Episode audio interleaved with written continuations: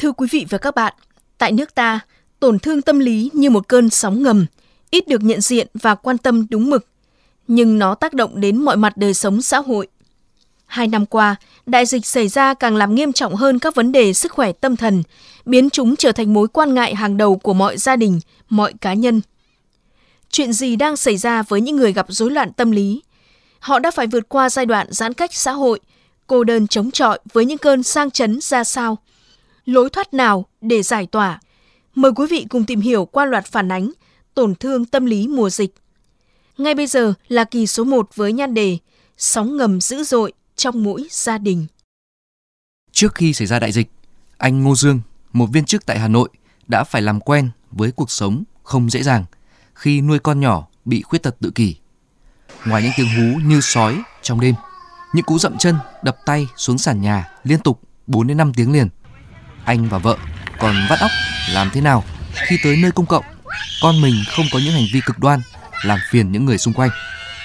Rồi dịch bệnh ập tới, xã hội giãn cách, các trung tâm, trường học nhận trông trẻ khuyết tật phải đóng cửa. Cả nhà anh Dương bị nhiễm SARS-CoV-2. Khó khăn lại càng nặng nề. Riêng thời gian giãn cách, bản thân anh không được đến công sở, nhưng áp lực phải hoàn thành công việc vẫn vậy.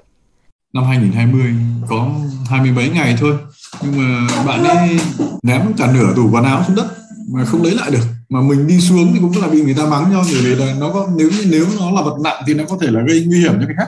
Ức chế thì nó luôn luôn sẵn có. Chúng ta phải khẳng định với nhau là các phụ huynh của trẻ tự kỷ mình không phải lạc quan tếu nhưng cũng không được trầm trọng hóa. Nhưng thực sự nó vốn dĩ nó như thế. Bế tắc rơi vào trầm cảm chết dần chết mòn đó là cảm giác của anh Ngô Dương trong mùa dịch. Đứng trước những áp lực, ức chế, bí bách dường vậy. Nhưng như đa số người Việt, anh ngần ngại khi được hỏi liệu có tham vấn tâm lý từ các chuyên gia để được giải tỏa. Nói thật là gặp các anh cái chị đấy thì mình phải trả công. Và trong cái bối cảnh là mình không không làm ra tiền vậy làm như vậy như vậy nói về phí cũng đã đấy là một rào cản. Thứ hai, cái rào cản chính tâm lý của chúng ta, chẳng ai như muốn nhận mình là bị trầm cảm người tìm ra giải pháp là thôi thì nghe nhạc hoặc là làm cái gì đấy nó vận động nó mạnh một tí kiếm cái sợi dây ra nhảy mấy nghìn cái hoặc là có hát thật to ra trong trong cầu thang ấy cũng có người thế còn cái chuyện mà gặp chuyên gia để mà can thiệp cho chính bản thân mình tôi nghĩ là không có nhiều Đồng cảnh ngộ là chị Hoàng Lan có con trai gặp dấu hiệu tự kỷ tăng động, thường xuyên không hợp tác với cha mẹ. Dù đi khám, bác sĩ cho biết bé chưa đến mức cần can thiệp, cha mẹ chỉ cần lựa cách để chăm sóc. Nhưng càng ngày, đặc biệt trải qua mùa giãn cách, con chị Lan càng có biểu hiện trầm trọng. Nói câu trước câu sau là không nhớ gì cả, rồi trong học tập thì không tập trung, mà ở nhà thì lúc nào cũng la hét rồi nghịch ngợm chân tay không lúc nào ngừng nghỉ cả. Thời gian covid rồi thì cũng cũng bị ảnh hưởng về tâm lý đấy ạ không được ra ngoài chúng nó giải tỏa là thỉnh thoảng ở trong nhà cứ hét ầm ĩ trở lên. Mọi người trong nhà là cũng xác định là phải sống chung rồi.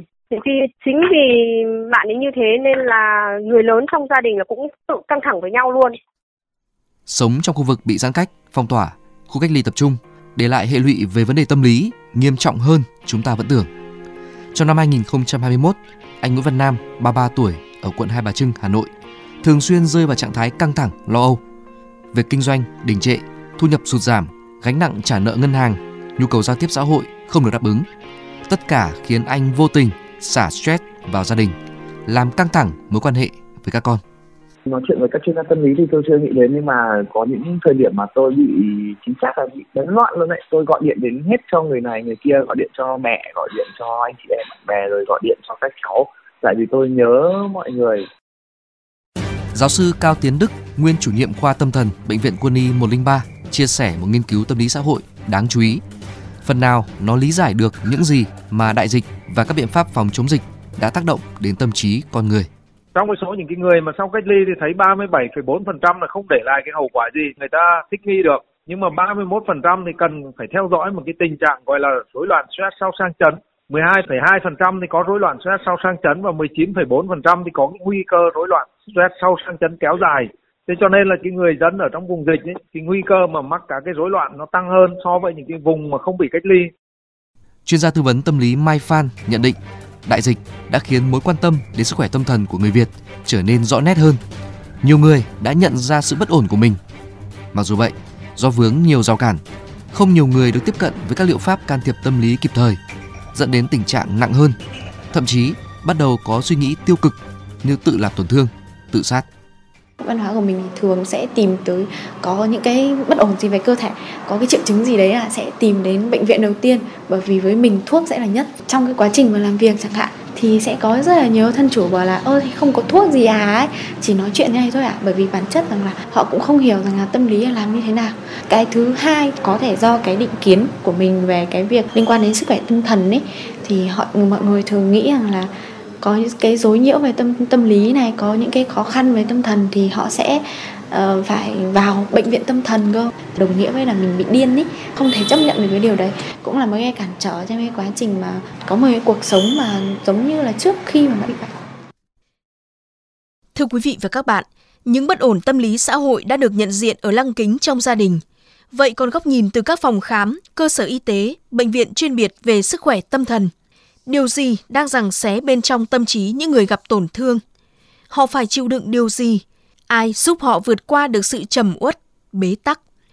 Mời quý vị đến với bức tranh toàn cảnh về sức khỏe tâm thần mùa dịch qua bài phản ánh thứ hai sẽ phát sóng vào ngày mai với nhan đề Cơn bùng phát các vấn đề tâm lý xã hội.